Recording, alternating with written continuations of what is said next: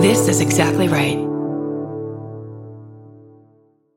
Well, I find too that if I get too ahead of myself, that's when I start to catastrophize, and that takes up a lot of um, energy that you know could be better spent elsewhere. So if you just kind of can stay on top of everything, like just enough, that's I think sort of the key to doing a lot of things at once.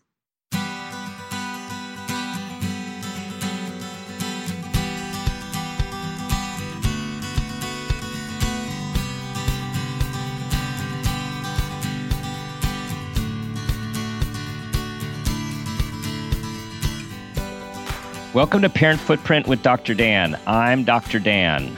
This show is about making the world a more loving, accepting, and compassionate place, one parent, one person, and one child at a time.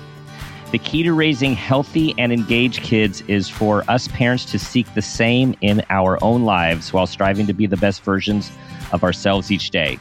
No matter who you are or where you came from, with increased awareness, you can be purposeful about leaving a healthy footprint for your children, your family, and all those you care about while living your own life to the fullest.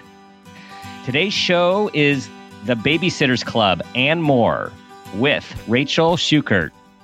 Rachel is the creator, showrunner, and executive producer of the acclaimed Netflix series, The Babysitters Club, a top 10 original sitcom on the platform that has a 100% on Rotten Tomatoes and is now in its second season. She's also currently an executive producer on the upcoming season of Hulu's The Handmaid's Tale. We're going to talk about how many hours she has in her day soon. Rachel has previously written on Glow for Netflix, Supergirl for CBS, and Red Band Society for Fox. She's also written seven novels, in which two, Everything is Going to Be Great and Have No Shame, were critically acclaimed. Her writings have appeared in a number of other publications you know about Vanity Fair, NPR, New York Mag, Vulture, Slate, and the Wall Street Journal. And also, she's written five, over five theatrical plays. Rachel, welcome to the show.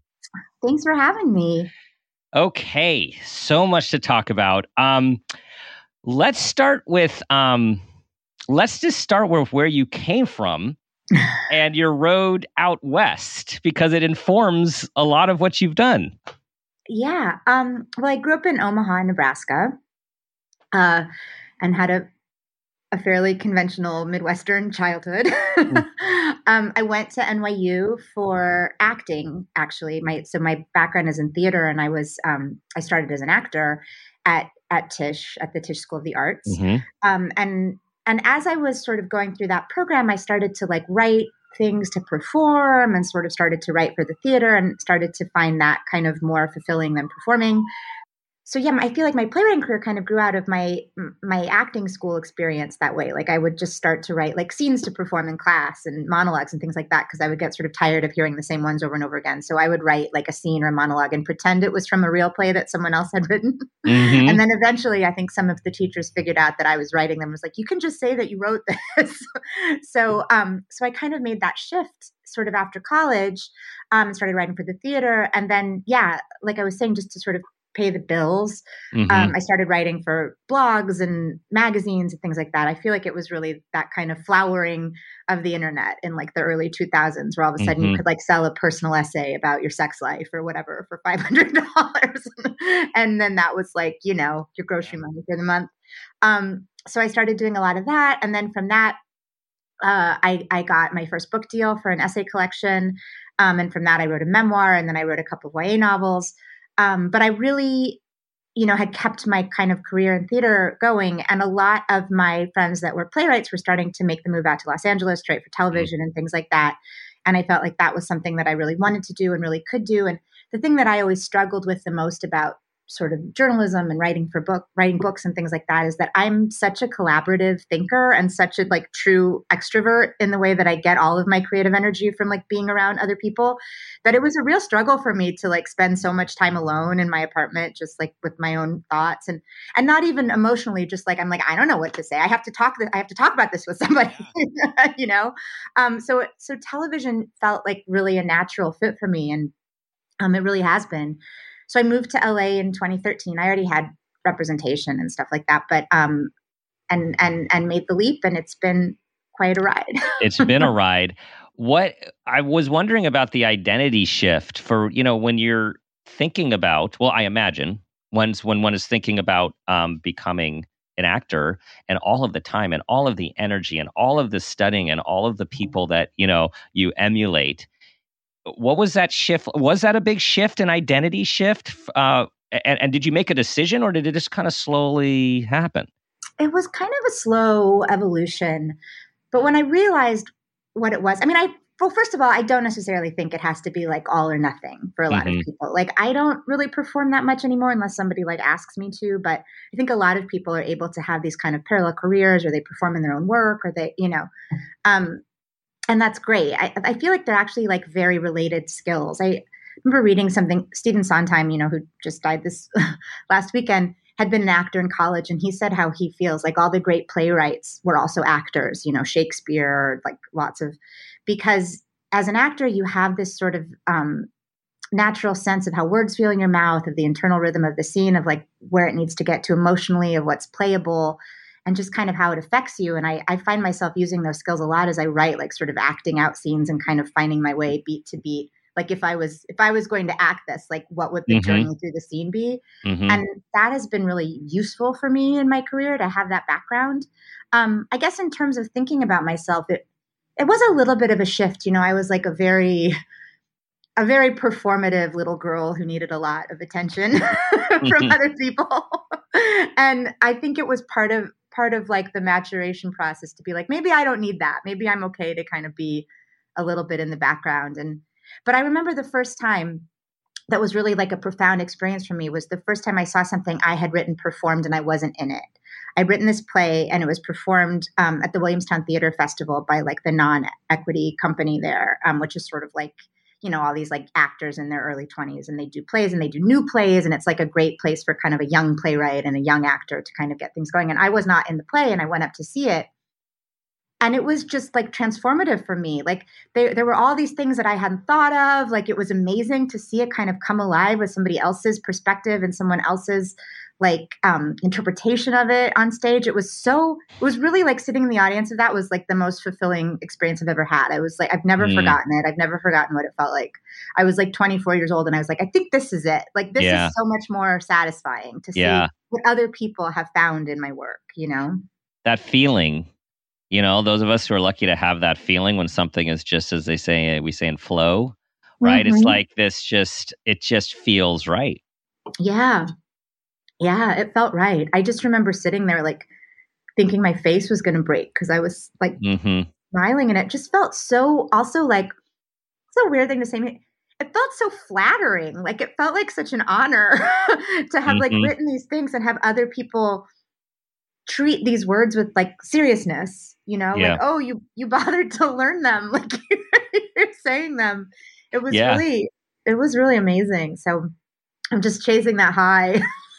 you're still you're still on it. You're still on it. Where um so in terms of geography, you know, you start in Omaha, you, then you go to New York, um, you end up in LA. How would you how would you describe the different how these different cultures have impacted you?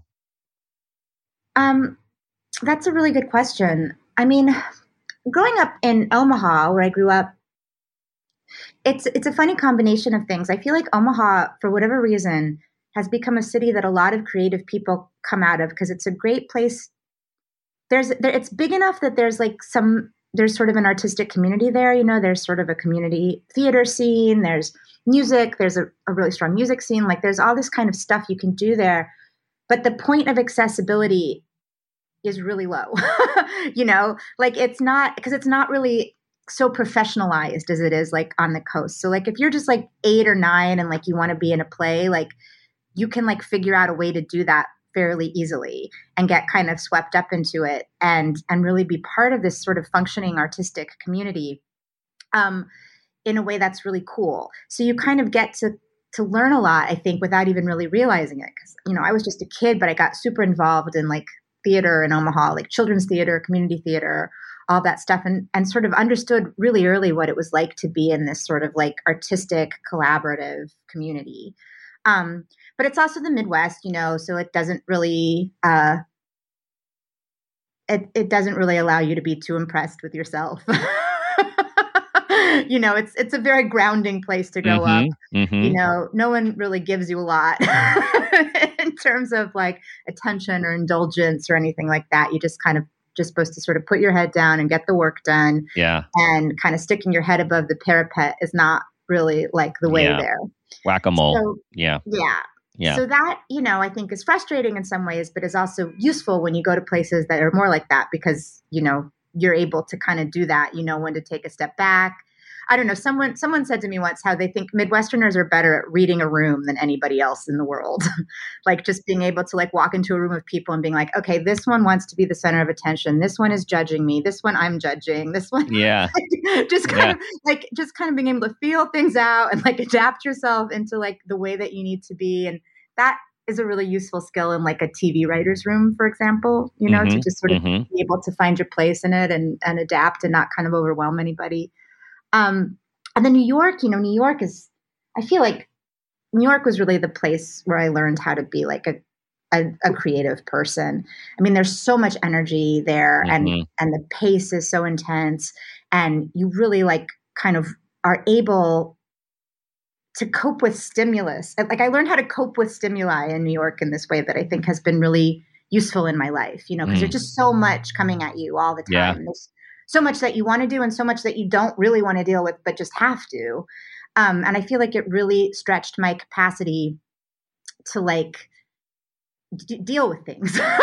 you know, yeah, like yeah, being able to take on like a lot of tasks, being able to like really figure out how to like get everything done. You know, it, like that energy has kind of never left me, and it's also where I met so many of the people that are so important in my life. People I went to college with, people that I kind of met right after college. We were all kind of like writers and actors coming up together, and now I feel like I'm at this place in my life where all these people that I've known for 20 years are really coming into like massive parts of their careers and and I feel like I'm now at this place where I'm like, well, I know everybody. You know, I know seven people on that TV show, and I know that those three Yeah. writers that have plays on Broadway, and that you know, and they're all like, like that really feels like my people, and in a Yeah. way that is very cool to feel part of. Um, and then in LA, you know, I feel like this is where I really have kind of grown into like a professional life in terms of what it means um, to really function in like the kind of commerce side of the business, which has been Mhm. very useful to me.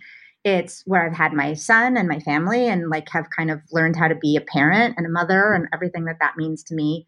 Um, and it's also kind of, I think, where I've learned how to be a leader, which feels very hand in hand with the with being a parent right now because it sort of all happened at the same time. Like I sort of um, I became a showrunner for the first time when my son was like not quite two, you know, and, like and um and just as like my career was kind of really taking off here, that's when I like had a baby. yeah. So I feel like those two things have really grown hand in hand here in LA.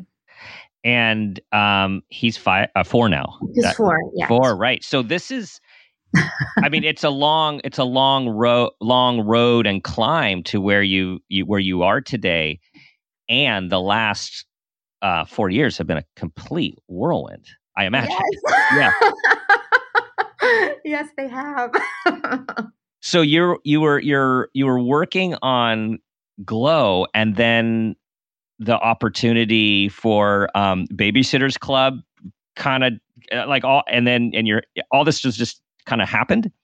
Yeah, I mean, I've been working on Glow. Liz and Liz Flahive and Carly Mensch, um, who are the creators and showrunners of Glow, are two of my greatest, oldest friends. Also, from that whole time in New York of our early twenties and being writers together. So it, it was such a dream to get to work on that show. And when we were kind of early in the first season, Carly and I both got pregnant that first season writing. So like, and our sons are like two weeks apart. I remember I had terrible morning sickness, so I I told everybody in the room finally that I was pregnant kind of before I was ready to tell them because I just felt so terrible. I was like, I just need you guys to know I'm not like an alcoholic. like, like disappearing to vomit and, and Yeah. it just it's like hard to hide. And I remember Carly like got really serious for a second and she walked out of the room and then she came back in and she was like, um, I just wanted to say that I'm pregnant too. I'm not trying to not trying to take any thunder out of Yeah. Rachel's announcement, and I wasn't ready to tell you guys, but since Rachel went ahead and said it, Yeah. it was so funny. So we really like went through that whole experience together, and that first season was really special because of it. I like had this friend like compare symptoms Mhm. to and be like, how are you? Like who, whose tummy was getting bigger faster, and like who. I remember, and I remember my morning sickness was so bad, and hers, she really didn't have any. And Jenji Kohan, who's one of the EPs on the show, was like, "Well, that's because Rachel's having a girl and Carly's having a boy because you have mm. worse morning sickness with girls." And then I also had a boy. I just yeah, yeah, terrible morning sickness. But um, but yeah, so so I was pregnant throughout that time, and then I gave birth over hiatus. Um, and then I had about three weeks off with my newborn before I had to go back to work. Great timing how you did that though with hiatus and everything. Yeah, I know. Yeah, yeah. it was very yeah. smart of me. I had so much control over it. Yeah. Um, but yeah, so he I went back to work and he was about three and a half weeks old and Carly's son was yeah, like about five or six weeks old. So we were both kind of like really in the weeds. Um, I, and and then it also became sort of intense because I felt like she was having an easier time with everything. She was having, he was a better sleeper. She was having an easier time with breastfeeding. And I was just like, don't you hate mind. that? God, that's the worst. That's the worst. Yeah, like, I'm really happy for you. I'm really happy for you. Yeah. Yeah I remember we like pumping together once in the office and she was just like chatting and like on the phone and getting these like bags and bags and bags of milk and I had like three ounces. so I was like, I'm not doing this in the room yeah, with you yeah. anymore. It's like too embarrassing that I'm stuck at this. Um, but you know, but that was great because I felt like we were going through it together. And so, you know, I, like she was my boss, and we were like in the same boat. And and Liz had little kids of her own, and she was super supportive. And Kim Rosenstock, who was another writer that season, had like a ten month old. So we were just this like group of moms who were kind of doing this together. So like when you had to lock yourself in your office and like cry, like everybody understood. you know, yeah. it was really kind of yeah. um, uh, like the utopian ideal of motherhood. But I was very yeah. tired. Mm-hmm. So it was about three weeks into that. So you needed I, another project because you needed, were just yeah exactly. You well, were just on top of the world. You just had it all under control. I was like about I was like eight weeks postpartum or something crazy, and I got this email from Lucy Kitada, who is a friend of mine who's an executive, and she was working for Mike DeLuca at the time at his company, and she was like, "Did you?" And she knew I had just had a baby and everything, but she was like, I just wanted to, I, I know that things are probably crazy, but I don't want to not talk to you about this. So I'm not going to assume that you're going to say no, which is always a nice thing, you know? Mm-hmm. And she was like, Did you ever read The Babysitter's Club growing up? And I was like, Oh my, oh my God, yes. I was completely obsessed with those books. I loved them so much. They were my whole life. And she's like, Great. Um, I'm trying to get this TV adaptation going. Um, we have like Walden Media as the studio on it. And I guess Walden had the rights to the books, or when Lucy talked to them, they bought the rights to the books for Lucy and Mike to produce. Because um, they had this sort of, I think that Walt, uh, Scholastic, who you know are the rights holders on the books and they published them, had been approached a lot over the years about adapting them, and they had always said no because they're very protective over those mm-hmm. books and they're so beloved. And I think they were worried that someone would try to sort of age it up and make it kind of too yeah. dark and you know but they really trusted Walden and had this relationship with them. So they were able to get the rights. And so Lucy came to me and I was like, yes, I would absolutely, I'm interested. And she was like, okay, cool. We'll set a meeting with me and Naya Susakoff, who is at Walden, who's another executive producer. Um, and you can just kind of like pitch us your take and we'll talk about it. And I was like, okay, great. And then because I was like seven weeks postpartum, I completely forgot about this phone call because I was so, I mean, I was, I was like functioning on like 45, yeah. like Theo, my son, started like cluster feeding at night because I was working already. So he would wake up like every 40 minutes and one and I was oh, sleeping yeah. like 45 yeah. minutes at a time. And I just Nuts. I was like driving off Nuts. the studio a lot with my car door open. Like it was not good. and so I forgot about this phone call. And then I was on set at Glow and the phone rang and it was them. And I was like, oh my God and I just had to totally kind of wing it. Like I just, but the thing that was amazing is that like I could barely remember like my own name. I like if you'd asked me my address, like I could not have told you, but I remembered every detail of the Babysitters Club. It was like in the hard drive in this like really deep way, and I just pitched them like this whole vision for the show, and they were like, "Great." Um, that sounds great. Well, you should talk to Lucia Aniello, who's attached to direct, and like we'll move this forward. And I wound up like getting the job um, and Lucy has said to me, like, you know, years later, like, I had no idea that you were at that meeting. I had no idea that any of this happened. But now she wow. knows. Wow. Wow. Um, and so it's that, but again, I'm going to bring in this flow state. Even though you're in a crazy sleep deprived, you know, insomniatic state, you just you it just you didn't even have to stress about it. You didn't even have to prepare. You didn't actually have to lose sleep over how big this opportunity could be and will you get it or not. You just kind of stepped into everything and I were mean, your authentic self. Yeah, I, sometimes I almost think it's better to be because in my experience a lot anxiety about something takes up so much energy for sure. that yeah. could be otherwise spent actually doing the thing. Yeah. And so sometimes when you forget about something and the anxiety of it is removed, it's actually better. yeah. Yeah. Well, and when you would just uh, um, when we think of peak performance and uh, the psychology of performing any sport or um, anything on stage, one of the number one things these uh, psychologists do is help people get into themselves and push anxiety away because anxiety is the biggest showstopper. Yeah. Yeah, totally. Totally. I know it's like you have to sort of just let let the training take over as we used to say in acting school you know mm-hmm. let the mm-hmm. technique take over you you learn the technique and then you throw it away so then you can just be in the moment you know so there's over um, 200 over like there's over two over so 200 books and i just think i mean what an opportunity to be able to take these works that were so um, instrumental in your life at a particular age in life and be able to bring it to the screen um it's it been just, unbelievable yeah. i mean it's been I get emotional thinking about it. Like just being a little girl reading those books. We used to like play Babysitters Club at recess. Like we would each be one of them and like act out our own stories of that when I was like nine. And um, that became my job. yeah. Yeah. So tell everyone, so we don't want to assume, and we also, we also have a, um, a younger audience as well. Um, tell everyone just the premise of the book and the book series and now the show. Um, well, it's about a group of girls who are friends who start a babysitting business. Um, the original babysitters are Kristy, Claudia, Stacey, and Mary Anne. And they're kind of friends in Stoneybrook, Connecticut, and they're all at sort of different levels of maturity and, you know, have different interests and are very different from each other. But they form this club, the Babysitters Club, to take jobs around the neighborhood and to kind of be caretakers in their community. And then Dawn Schafer joins them, and then later they get two more babysitters, Jessi Ramsey and Mallory Pike.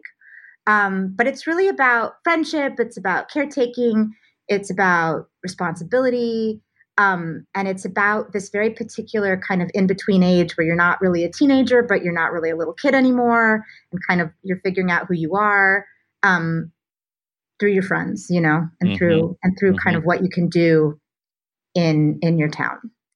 And I think I, as a kid, loved them so much. The girls are all so distinct. I feel like everybody's got the one that's their favorite and the one they identify with, and um, and their friendship. It was just, it was like the kind of thing where you just you wanted to be one of them. You wanted to know them. You wanted to be one part of the club. Um, and they have all these like little adventures, you know, with different things and different trips and mm-hmm. boys and contests and you know all kinds of things like that um but that's that's sort yeah. of the idea yeah. And there, I mean, as I've been reading about the show and um, watching, I uh, how do how do I say this? Like you're taking on. I I feel like you're taking on this um, notion that a show has to be dark, highly dramatic, have like huge um gosh, like just like huge catastrophe to mm-hmm. to get ratings and to hook an audience. And and my sense is you're like, no, no, no, we can have a, a, a real show about real things and um and show the the values that we want to show. Yeah, I, I think that's a really smart and lovely thing to say. um, I feel like that's absolutely what we've tried to do. I mean, the thing that I loved so much about the books, and I think um, have connected with them again as an adult. You know, it's it's interest. It's been interesting to reread them as an adult because I have my sort of childhood memories of them, and then then you read them through adult eyes, and and the experience is sort of the same and different. You know, and I feel like part of what I love about them, and I think part of what I loved about them as a kid, but can't connect couldn't connect to or couldn't like articulate at the time is that they're written on such a human scale in a way that feels very much like real life you know? Mm-hmm. like these girls have little challenges and things happen and there's definitely conflict and there's some big issues but they're all the kinds of things that actually happen to you. It's not about like being chosen by the prophecy to save the world you know what i mean? Yeah. Like it's all things that like you could actually do. It's like how are you there for a friend that's going through a hard time? How do you help a kid that's sick and scared? How do you stand up for somebody that's being bullied? You know how do you deal with grief? How do you be like a strong person for your family? Like all of those kinds of things that are the kinds of lessons that you really need to learn at that age and i think really carry through in your life. Mm-hmm. um, and i think that some of these like larger more sort of heroes journey stories that a lot a lot of ya fiction are have been based around for the last several years you know can be great and really entertaining but they're not that they don't really show you how to be like a person in the world and a good friend and a right you know, a good partner and a good parent and all of those things.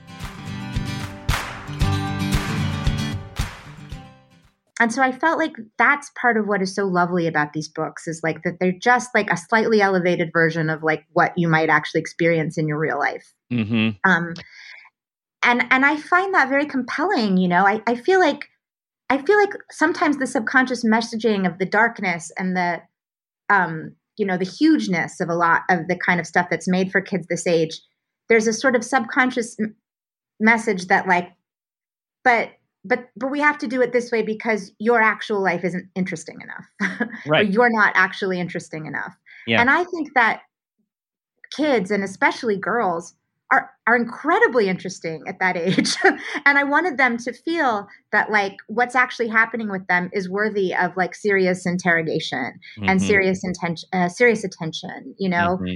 that um that like what you're worried about is real it doesn't need to be swept under the rug it doesn't it can be like addressed it doesn't have to be overwhelming you don't have to have these like massive scale conflicts right. You're to right. be like compelling conflict you know you know, I was yes, and I was just reflecting on. Tell me uh, how how you think about this. Back like in my those teenage years, those adolescents, you know, a lot of the development is about um, fitting in. You know, finding other people like you, being a part of a group, having this identity. It's yeah. identity formation, and with um, social media, media. I mean, kids, teenagers in our time didn't have access to all of these other competing messages outside of the book. Right. Is there, do you think, this mess? Are you speaking to this message of like everyone has to be different and and like outlandish and you know like what have you done lately as opposed to just being typical and knowing that typical is not even typical? Yeah, yeah, like everybody is sort of outlandish in their own way.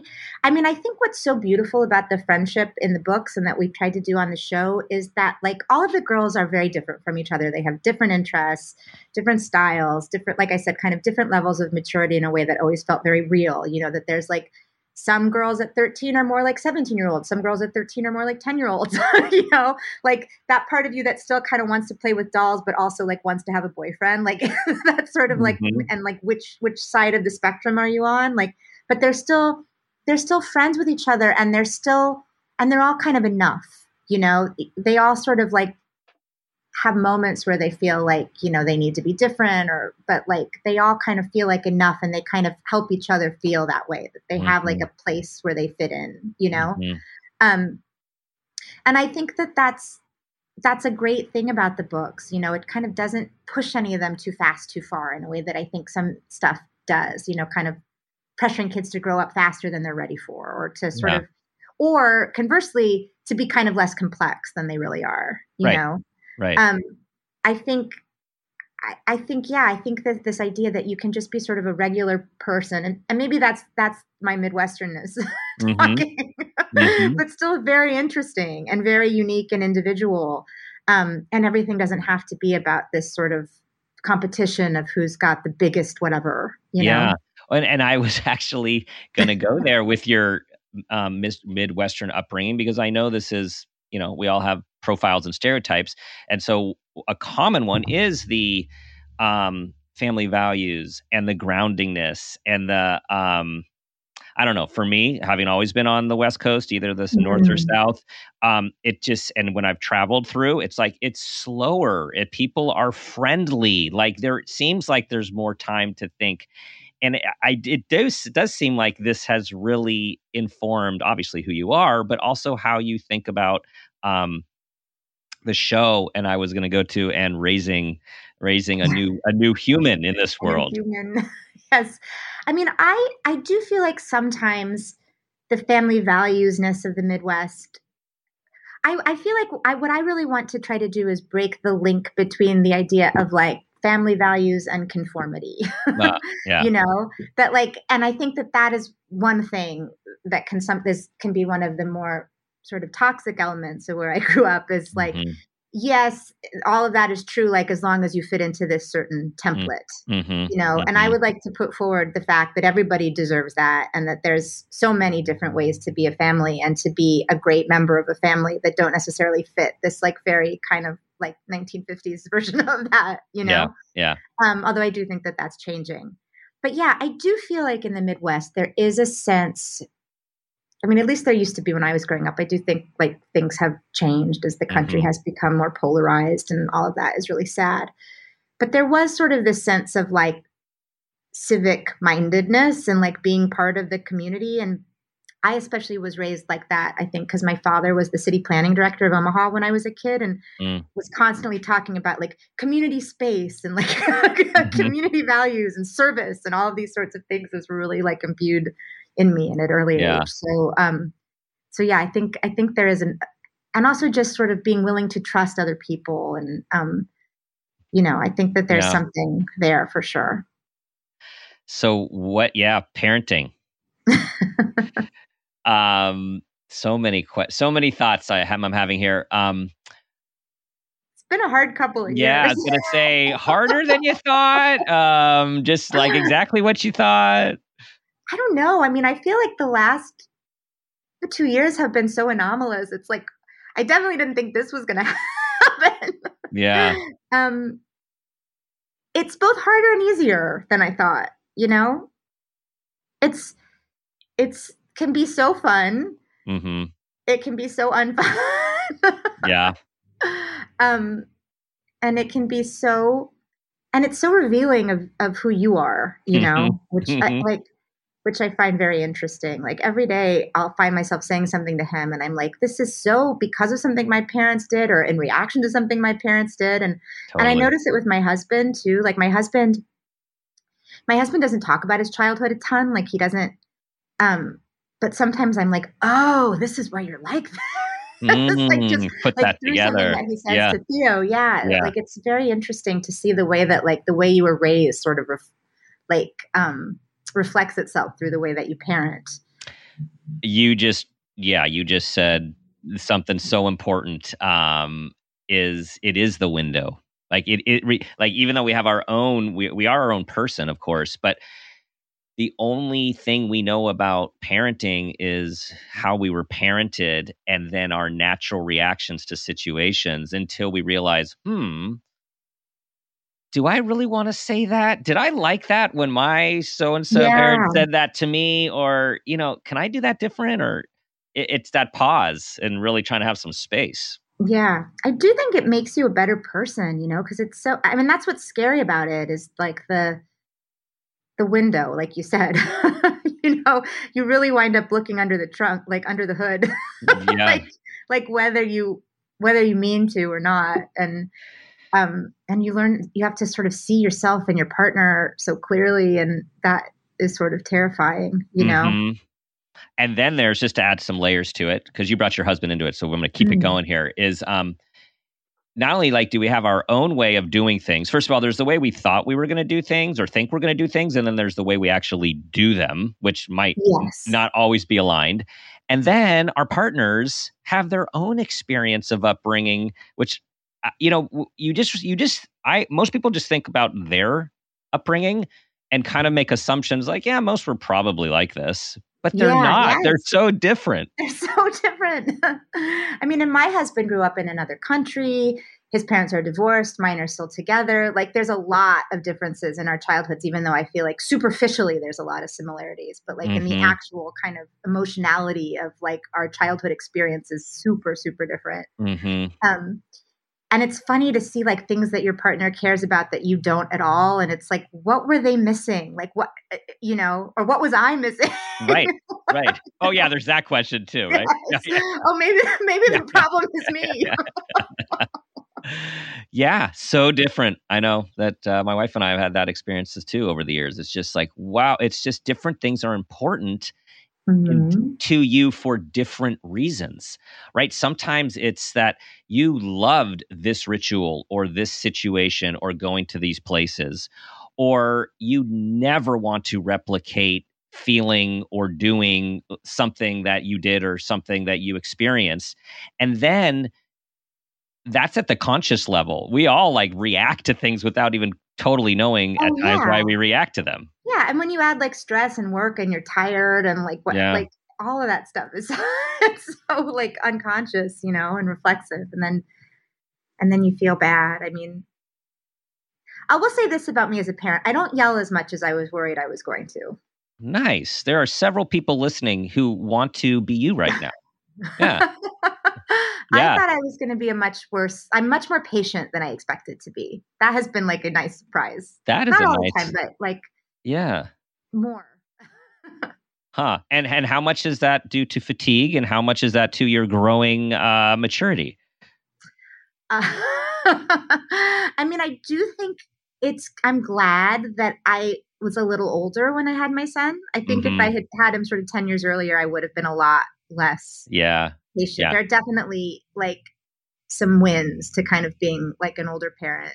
I mean, not that I'm like that old, but you know what I mean. Like like having your for sure in your in, in your late 30s, you know, as opposed to like your late 20s or something like that. Yeah, or even early um, 20s, mid 20s. Yeah, yeah. mid 20s, whenever. Yeah. yeah. So I think I think that has really helped that you just have like sort of more patience and perspective in general. You know. True. True. Um.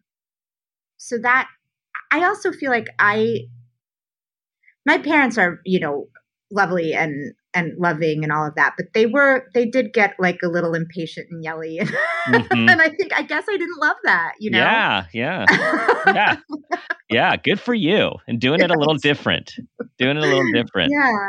Yeah. Um you know and i i feel like i'm not as i also i think that this is very um indicative of like my generation of like those kind of boomer parents where it was all about like the flashcards and how early are you reading and all this kind of like all these like achievement things. And and I was like and I was one of those kids I was like a very early reader. Like I think they had sort of like massive expectations for me, which I definitely felt mm-hmm. and feel that I have disappointed at every turn throughout my adulthood. Now I'm just mm-hmm. talking to you like you're my therapist. Yeah, yeah.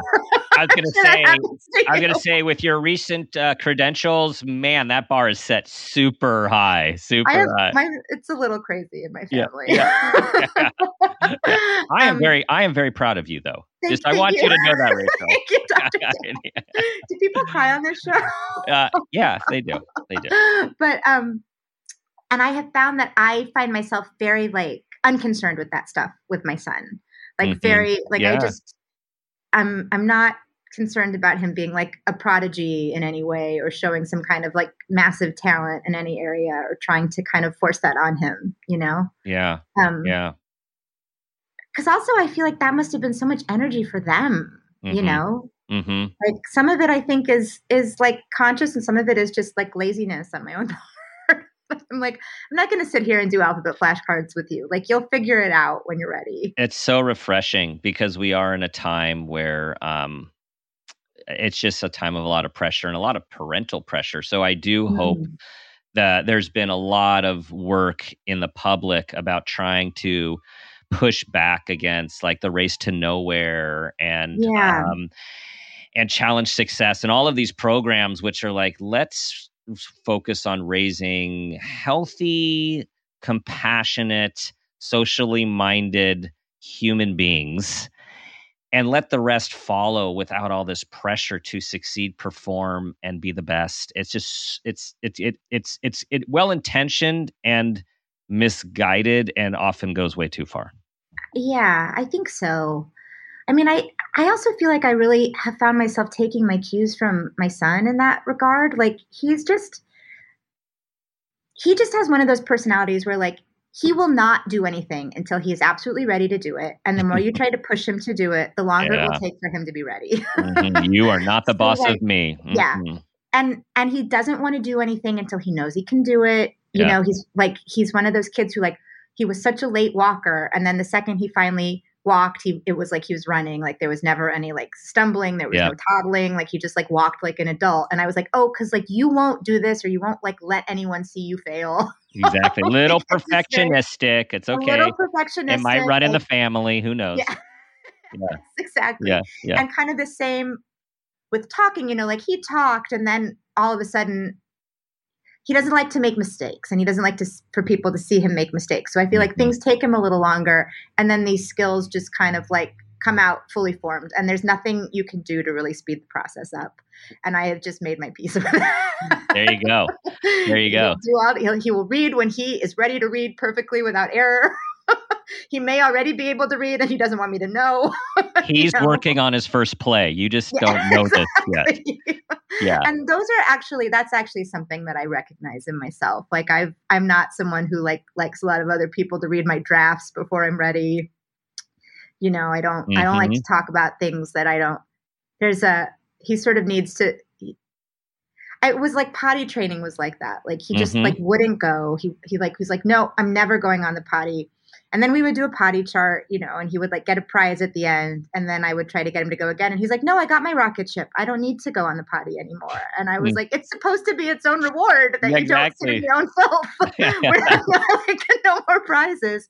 And then before he was going to start preschool, he like had to be potty trained. And finally I was just like, Theo, you have to go in the potty. You have to. Or I'm just going to have to take away all of your toys. There's no other way. This has to happen. And he was like not quite three yet. So it wasn't like super late, especially for a boy. Yeah. But he just kind of hung his head for a second and he goes, okay. And then and then from that day on he was like completely potty trained. like no night diapers, no accidents. he was just yeah, that is funny. Like the yeah. little the little adult, he's like, okay, I was gonna do it in two weeks, but I guess I'll do it now. Yeah. Yeah, uh, yeah if you're gonna take all my toys away. And yeah. then of course, like two days after he was like basically potty trained, he's like at the park with his friend, his best friend Augie that lives next door who's a little younger. He's like six months younger. And he was saying, and um, Michelle Hernandez was saying that Theo was like saying to Augie, like, "Oh, you still wear diapers." That's cool, oh, I guess. oh man, he's already got his social skills so dialed in. Yeah, at a young very, age. He's very funny. He's a very funny kid. so I just I want to just again reflect. Um, you've got a ton of awarenesses of you know looking at eh, like connecting these things about how you want to be how you don't want to be and and um and and are being really intentional about that. I know in your best moments but i mean in, there's conversation trying to be intentional about that and um i mean there's not much more our kids can ask of us than than than to be that. Thank you. I hope. Um i wish i could keep the house a little neater for him. I feel like that's a, something's like got to give. I'm good at like the traditional mom skills, mm, you know, mm. and, which I feel guilty about sometimes. And I think some of it's just because I work so much, and some of it I think is just me. But like just things like keeping his playroom organized, like yeah. Eh, you know. You just cooking. can't do it all. You can't do it yeah. all. You can't do it all. And um, I just think you got to be kind to yourself, which is a back, a basis and backbone of the show, being kind. Um, it brings me to you know with also with um, the Handmaid's Tale, your your large role there. How do you? I mean, there are lots of our audience, right, who are doing lots of things and trying to be a parent and be a professional. How do you, at this point in your life, how do you do that thing? And I think we need a new word than balance because I don't think it's really possible to be quote balanced in a lot of our mm-hmm. situations. But um, how do you go about your different roles and and managing them? Well i think the way that i think about it and i guess i guess this is a form of balance but you have to try to not get ahead of yourself. You know it's like i feel like it's sort of like not thinking to the end of the task before you've done the thing that you really need to do like as a showrunner, I always say that I'm so glad I was already a mom when I became a showrunner because it's really the same skill in a lot of ways. Like it's all triage, you know, it's like mm-hmm. here are the 70 things that I need to get done today which one is bleeding? You know, like which one do I have to do this second? Which mm-hmm. one can wait till this afternoon? Which one do they not need to know about until maybe tomorrow? You know, and to just sort of really stay in the moment of like, here, here's what actually needs to get done like today in this moment, and here's what can wait for next week, and here's what they don't need to hear from me for another month or whatever, you know, like yeah. I just try to like keep everything in these sort of like manageable things. Nice. So I'm like, well, nice. this is like today. I th- these are my things I have to do today. And yeah. I'm not going to worry about all the things I haven't done yet until it's like time to do them. That's sort of the way that I have like that is that is great. And for everyone, like this is um this is anti man anti anxiety management. Really, I mean because well, I've done a lot right? of work in that regard. Good Dr. for you. Good for you. Was, I hope I think I hope it's not six figures in therapy, but it might be. Whatever it was, it was highly effective.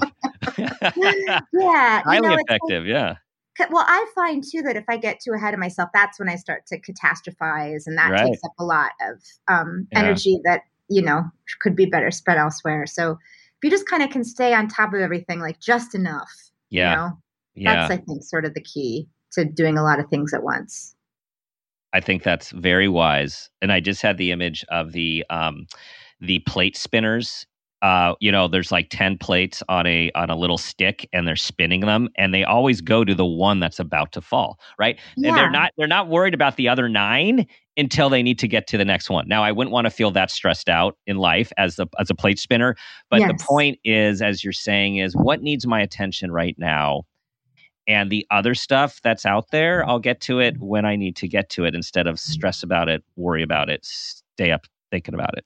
Yeah. And I do yeah. think that the busier you allow yourself to be, the more you start to do that naturally. Because mm-hmm. like you can't you can't obsess too much about any like right. individual thing. Yeah. You know? Yeah. So I feel like I actually am one of those people who manages my anxiety probably by having like a gazillion things going at once. Cause I feel like oh. when it's too quiet, then I yeah. that's when things get a little bit weird. yeah.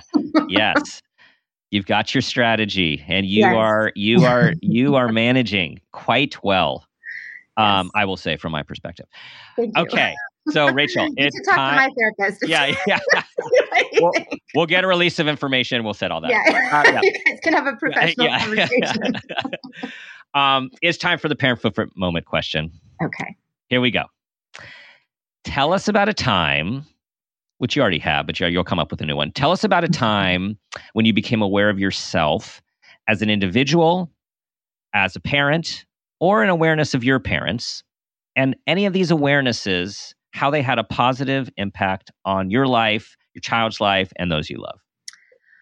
Well, it's interesting that this is coming now because uh, it really does relate back to anxiety, I think.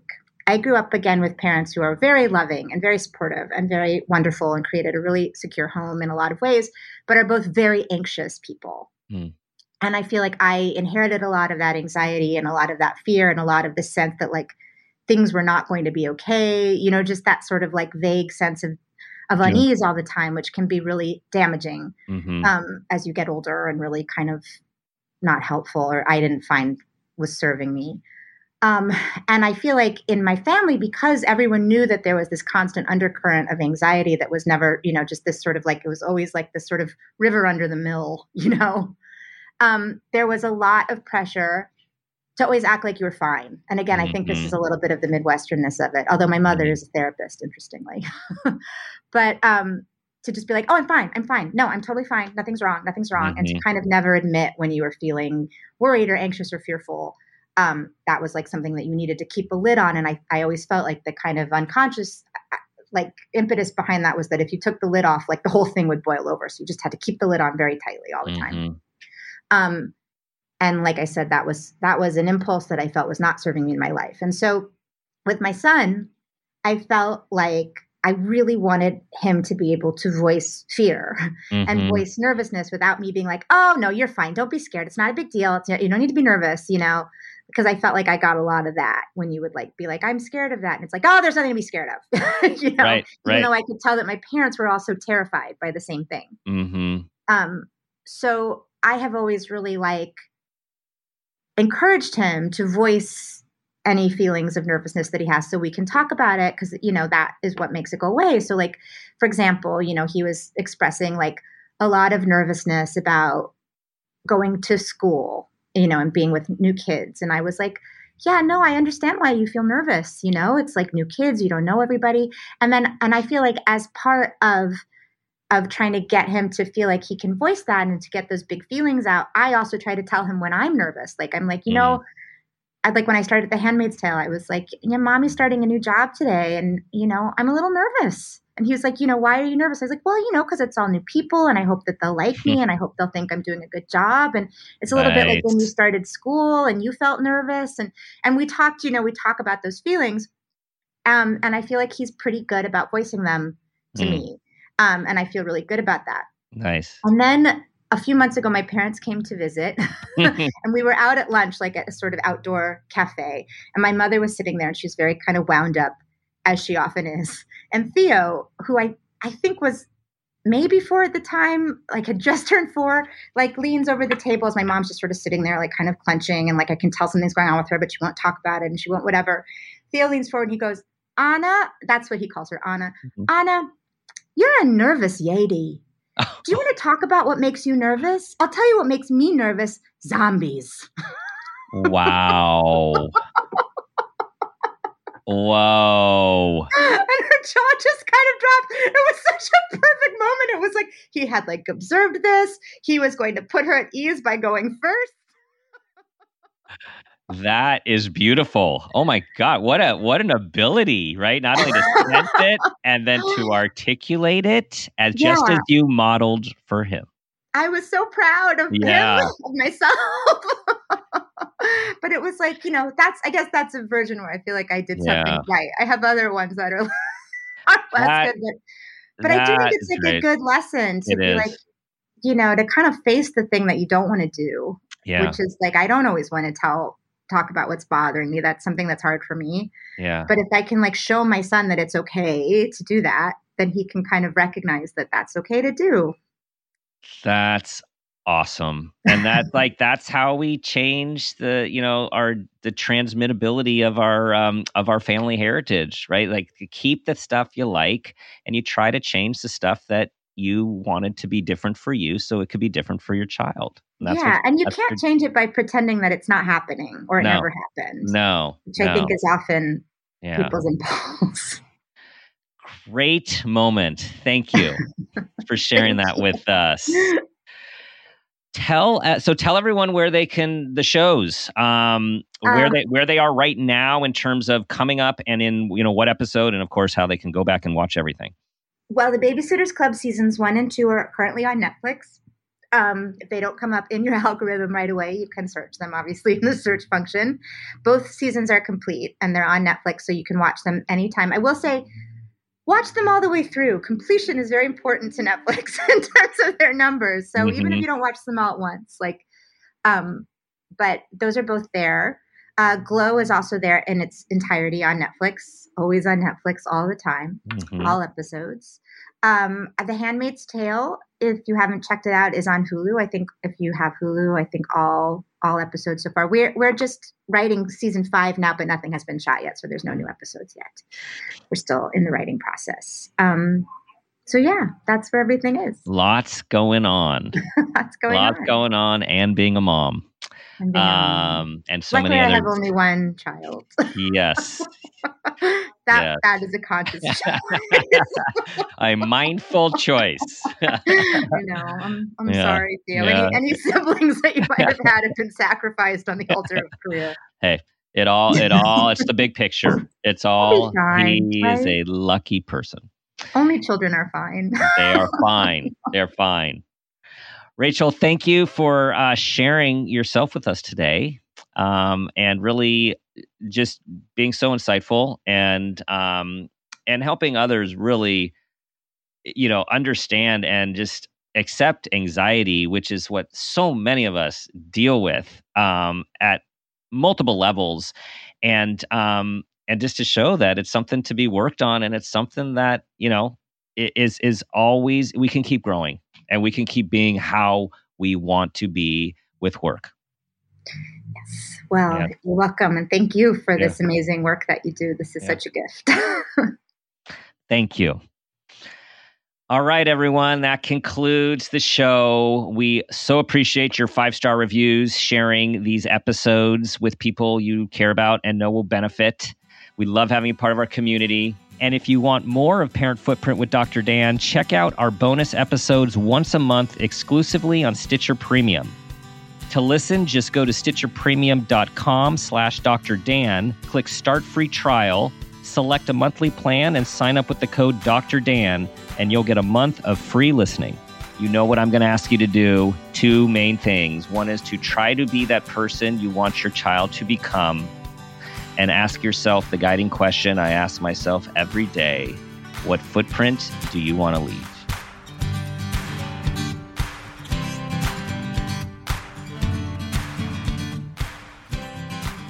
This has been a Peters and Rossi production. Parent Footprint with Dr. Dan is produced by Laura Rossi. Our engineer is Phil Rossi. Theme music is Strummerman, composed and performed by Pro Tunes. Artwork is by Garrett Ross. Follow us on Instagram and Facebook at Parent Footprint Podcast and on Twitter at Dr. Dan Peters. If you are an advertiser interested in advertising on our show, go to midroll.com forward slash ads. For more information, go to exactlyrightmedia.com. Listen, subscribe, and leave us a review on Apple Podcasts, Stitcher, or wherever you get your podcasts.